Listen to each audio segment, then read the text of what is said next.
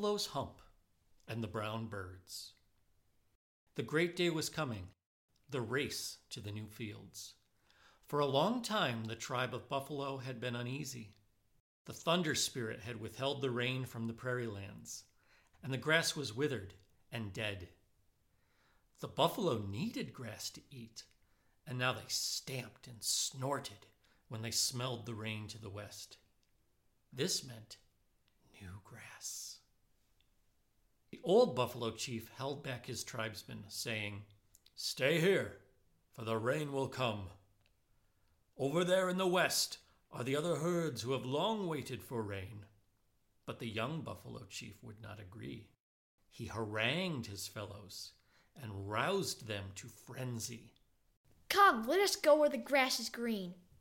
Old buffalo and young buffalo faced each other with lowered horns, their eyes rolling white with anger.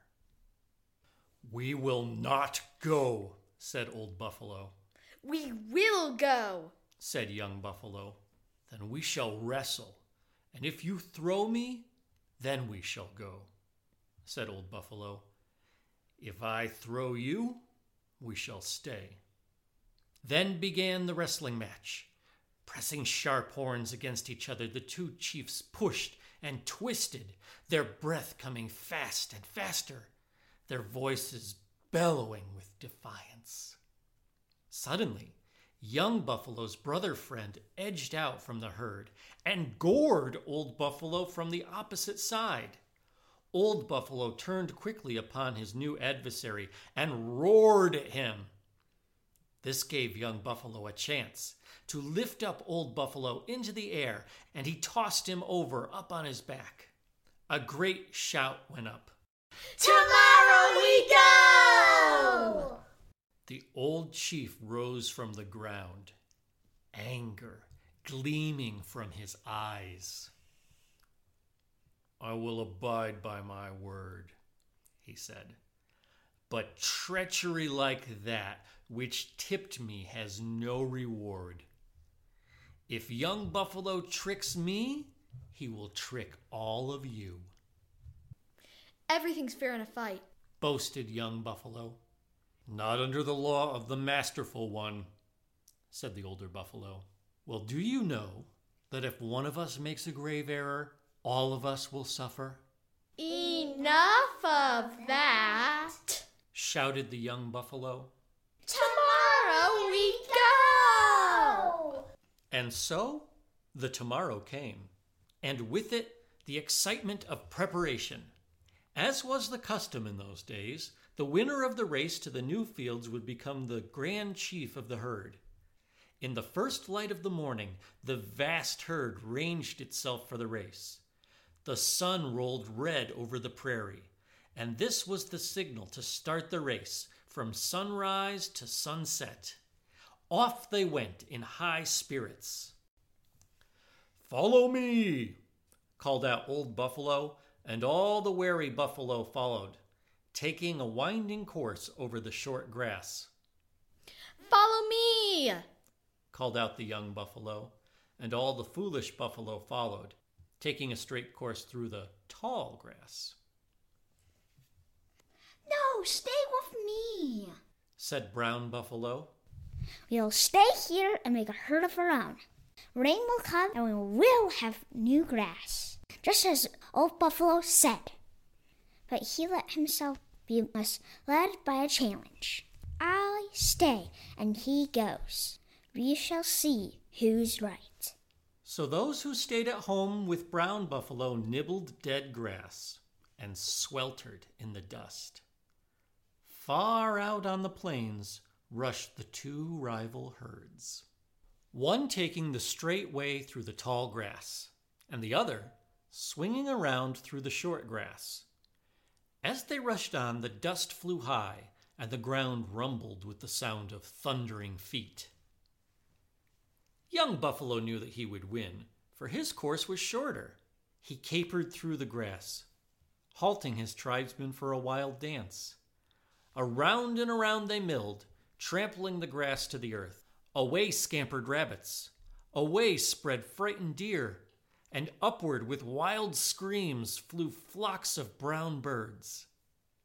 Then over on the plains rushed young chief and his herd, smashing into grass clumps where birds had nested. Indeed, they sought out such spots just to crush the homes of birds and rushed on with the sound of wild screeching ringing in their ears. Overhead swirled homeless flocks of birds, weeping at the loss of their nests and young. No love had they for the dashing buffalo herds. Old Buffalo, sticking to the short grass route, found his journey easier. No entanglements or temptations lay in his path. On he rushed with the trampling herd. The sun rose high and hot. It shone down with merciless heat, its scorching darts making the onrushing herds mad with thirst and exhaustion. Scores perished as they ran, falling to the blistering earth to make feasts for prowling packs of wolves. Still on rushed the maddened survivors, but the herds grew thinner and thinner until only young buffalo and old buffalo remained in the race. From their wildly separated paths, each saw the other. Wildly, each ran towards the goal at the place where the sun goes down. At last their paths merged, and side by side they ran until the sun was a sinking ball on the western horizon.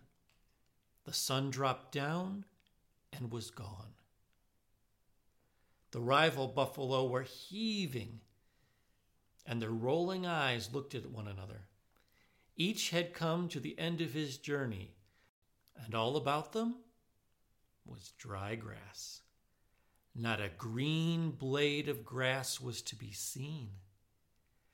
Far to the east, from whence they had come, there was the sound of distant thunder. And then came the smell of rain. The darkening sky lit up as a great cloud appeared. From it, clothed in light and beaming with stars, a figure stood out. It was the masterful one, with a spear in his hand. Out of the cloud he came in visible form and descended to the earth. The buffalo stood in dismay. What could this mean? They waited in awe. Oh, foolish buffalo, spoke the great voice. You have slain your herds, and there is none to follow you. You sought a land blessed by rich grass. Behold, it is from whence you came. And little brown buffalo is there with his herd. He is chief now and guides all that remain of your tribe. Step forward and receive your punishment, that all buffalo may remember this day. The two buffaloes stepped forward, and as they did, the masterful one struck them on their shoulders with his spear. Immediately, a great hump appeared on each. And because you were careless, young buffalo, I shall use you to remind everyone who shall come after you that it is wrong to destroy the nests of birds. Why did you trample upon them and leave them homeless forever? I thought it only sport. answered young Buffalo. Henceforth you will look wherever you go, said the masterful one and all buffalo who hereafter are born, and all who live now, shall by this token beware. The masterful one stepped upon young buffalo's head and thrust it down to the ground. Look at the lowly ones beneath your feet, said the masterful one. The great being now lifted up his head and spoke again. O old buffalo, you should have been wise. You might have held back your herds, but you did not. You gave good advice, but you could not lead. Now I will transform you into the white buffalo of the clouds. When the sun is red, you shall appear in the clouds to warn your tribesmen of the danger ahead. As he said this, he touched Old Buffalo, and immediately he became white and flew away to the night clouds, there to abide forever. Again, the great being lifted up his head and spoke. O young buffalo, you were so impulsive. You wanted to lead your herd to green grass, but green grass is not here. It is far to the east, where brown buffalo leads his herds to safety. You are a destroyer of birds. And hereafter, brown birds shall depend on all buffalo for food and protection. Your kinsmen far to the east, even now, find themselves surrounded with brown birds, who will live with them hereafter. As for you, I transform you into the red buffalo of the under earth. Begone! Young buffalo became red and sank into the ground to live there forever with the monsters who failed to please the masterful one. The next morning, Brown Buffalo, in his green pasture, found his herd surrounded with friendly brown birds that picked at the grass and flew upon the backs of his tribesmen. And so it is to this day. The buffalo have humps, and they hang their heads low, and about them are birds that never build nests. About how this came to be, the story you have now learned. And this is the wisdom of the wise men of old.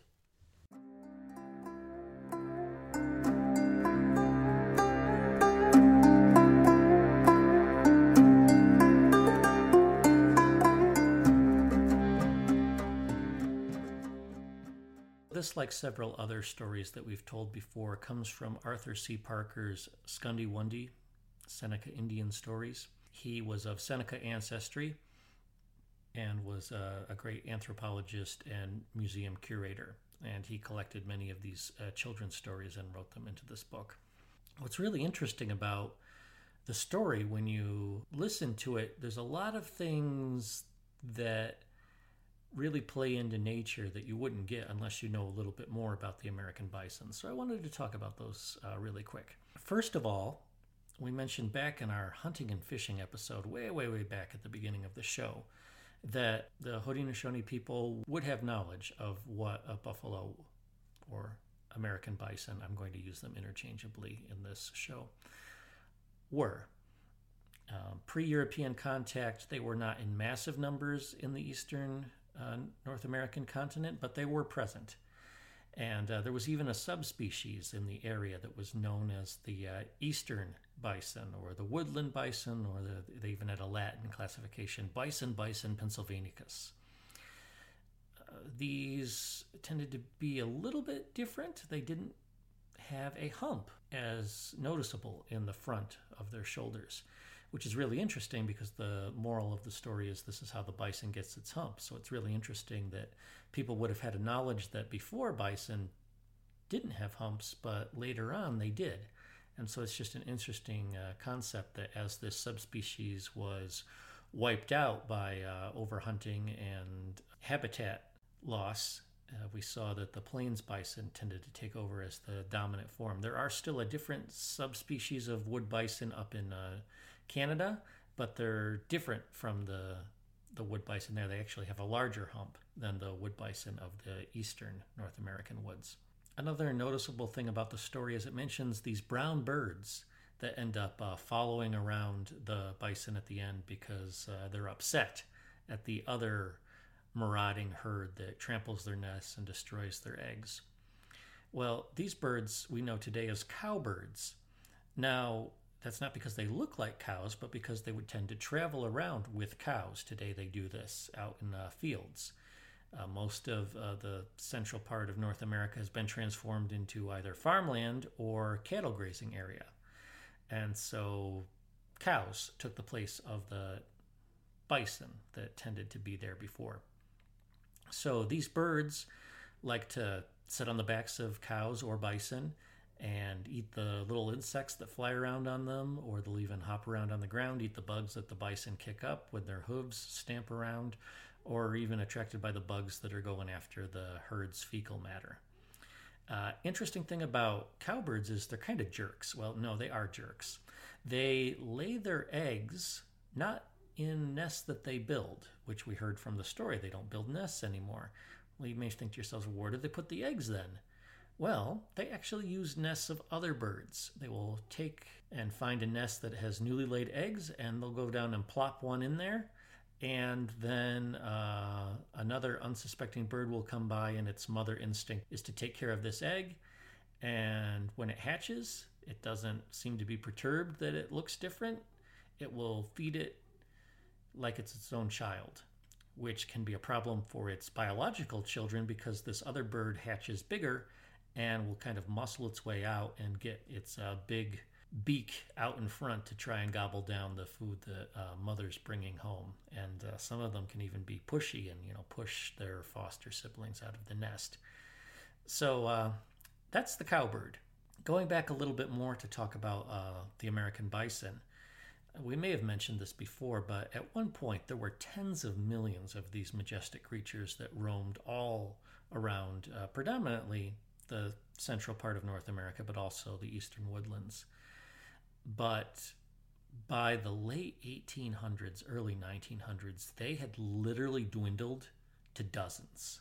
Uh, there was a few hundred in Canada, but we're talking about maybe down to a population of 500, which is just critically endangered at this level. But thanks to many um, preservation efforts, people just began uh, fencing them off on private property to try and save some of them.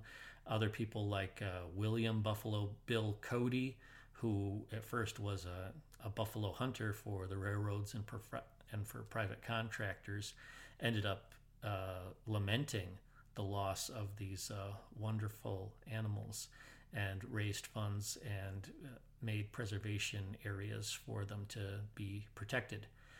And today, fortunately, their numbers have bounced back, and uh, now there are hundreds of thousands of these animals. Uh, their habitat is greatly diminished, and they're fenced off in private areas, and then there's private ranches, and then uh, some of them are also raised for um, for meat consumption. But uh, it really is a remarkable story how this um, species has been saved um, from extinction thanks to uh, forward-thinking people that uh, were not forward thinking before.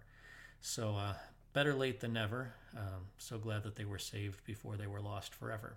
That's a little background history on the, the American bison, or as we call them here colloquially, the buffalo. So, thank you once again for listening, and until next time, goodbye.